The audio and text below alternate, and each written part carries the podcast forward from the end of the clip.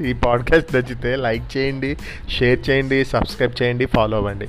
పిల్లలు లాస్ట్ పాడ్కాస్ట్లో మనం అపరిక్షితము గురించి విన్నాం కదా. విష్ణు శర్మ రాజకుమారులకు ఐదవ తంత్రమైన అపరిక్షితము గురించి చెప్తూ ఉన్నాడు.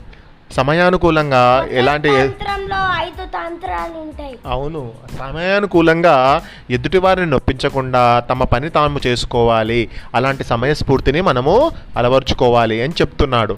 ఇంకా ఏం చెప్పాడంటే ఎప్పుడు కూడా పట్టు విడుపు అలవరుచుకోవాలి. అంటే నేను పట్టిందే నేను పట్టిన కుందేలుకి మూడు కాళ్ళు అని మొండిగా వాదించడం అనేది మానుకోవాలి. ఏ కార్యమైనా ఎదుటివారితో తగువులాడి తెగేదాకా రానివ్వద్దు. పెద్ద గొడవలు పెట్టుకోవద్దు వాళ్ళతో తెగేలాగా. అందువల్ల ఎంత లాభం కలుగుతుందో అంతకంటే ఎక్కువ నష్టము పొందవలసి వస్తుంది. ఎందరిలో ఉన్న మనకు గుర్తింపును తెచ్చిపెట్టేది నిజాయితీ. దాన్ని ఎప్పుడు కిరీటంలా ధరించాలి. మనం నిజాయితీగా ఉండాలి. మనకంటే బలహీనుడు పట్ల ఎల్లప్పుడూ క్షమాగుణం కలిగి ఉండాలి. మనం బలవంతులమని విర్రవీగకూడదు. ఆ గుణం వల్ల ఎంతోమంది అభిమాన పాత్రులను సంపాదించుకోవచ్చు. శాంతం సుగుణాలన్నిటిలో ఉత్తమమైనది. దీనిని అలవర్చుకుంటే మిగిలిన ఎనిమిది సుగుణాలు మనలో వర్ధిల్లుతాయి అని రాజకుమారులతో ఈ విధంగా అన్నాడు. రాజకుమారులారా ఈ సుగుణాలలో కొన్ని ఇప్పటికే మీకు అబ్బినాయి. ఇక ముందు మిగిలిన వాటిని అలవర్చుకోండి. ఉత్తమ పురుషులుగా కీర్తి శిఖరాలు చేరుతారు అని చెప్పాడు.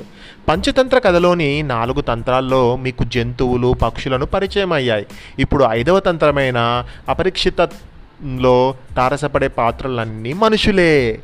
అంటే ఇప్పుడు మన కథలో జంతువులు పక్షులు ఉండవు. ఇప్పటి నుంచి అందరూ మనుషులే ఉంటారన్నమాట.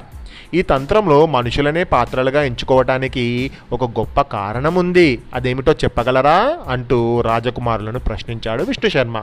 రాజకుమారులు ఆలోచనలో పడ్డారు. ఒకరి మొహాలు ఒకరు చూసుకున్నారు. వారికి జవాబు తెలియలేదు. గురువర్య మీరు అడిగిన ప్రశ్నకు మాకు సమాధానం తోచటం లేదు. అందుచేత ఆ సమాధానం కూడా మీ తమరే చెప్పండి అంటూ ముక్తకంఠంతో కోరారు. అని విష్ణు శర్మ చిరునవ్వు చిందిస్తూ నాయనలారా ఈ భూమండలంపై ఎనభై ఆరు కోట్ల జీవరాశులు మసులుతున్నాయి. వాటిలో మానవుడు ఒకడు. ఆ జీవరాశులలో ఏ జీవికి లేని జ్ఞానము ఒక మానవునికి మాత్రమే ఉన్నది. అందుకనే మన పెద్దలు ఈ అపరీక్షిత కారత్వమునకు పాత్రలుగా మానవులను ఎంచుకున్నారు. ఏది మంచి ఏది చెడు? ఏది ధర్మం ఏది అధర్మం? ఏది లాభం ఏది నష్టం? అని ఆలోచించి నిర్ణయం చెయ్యగల బుద్ధి కేవలం మనిషికి మాత్రమే ఉంది.